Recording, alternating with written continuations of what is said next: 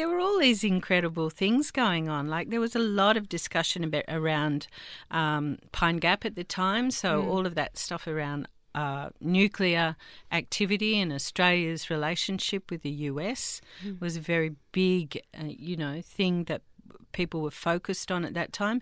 Industrial relations was also a sort of point of focus because these were the early years of the Hawke government. Mm. Um, and so there was a lot of discussion around things like the Accord and uh, consensus politics and what that actually meant.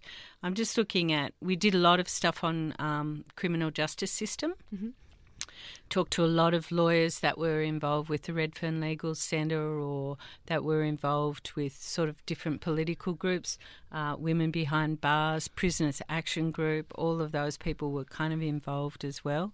So in September 1984, I'm just looking at the rundown for that day. The producer then was Peter McEvoy. now, Peter McEvoy might ring a bell. The name might ring a bell because he's now uh, the executive producer of Q and A, and has been at the ABC for a very long time. Mm. Uh, the presenter was Helen Anderson. There was an interview with John Pearson from the Marrickville Legal Centre on disturbances at the Minda Remand Centre, focusing on in- inadequate facilities for children in custody in New South Wales.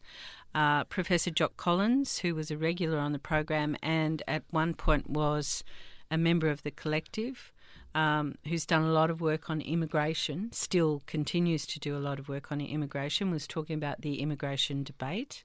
Um, there was a film review, My First Wife, um, which I think is an Australian film. We had these incredible film reviewers, um, Peter Kemp, who now lives in Melbourne, and Andrew Plain, who was an amazing, amazing film reviewer who became a film editor, one of the big film editors. He edited a number of international films as well. Sadly, died a few years ago, but he was one of, I think, one of the great film reviewers, and he started on Razor's Edge. Mm. Um, interview with Nixon Apple on the metalworkers industry plan for the revitalisation of Australian manufacturing.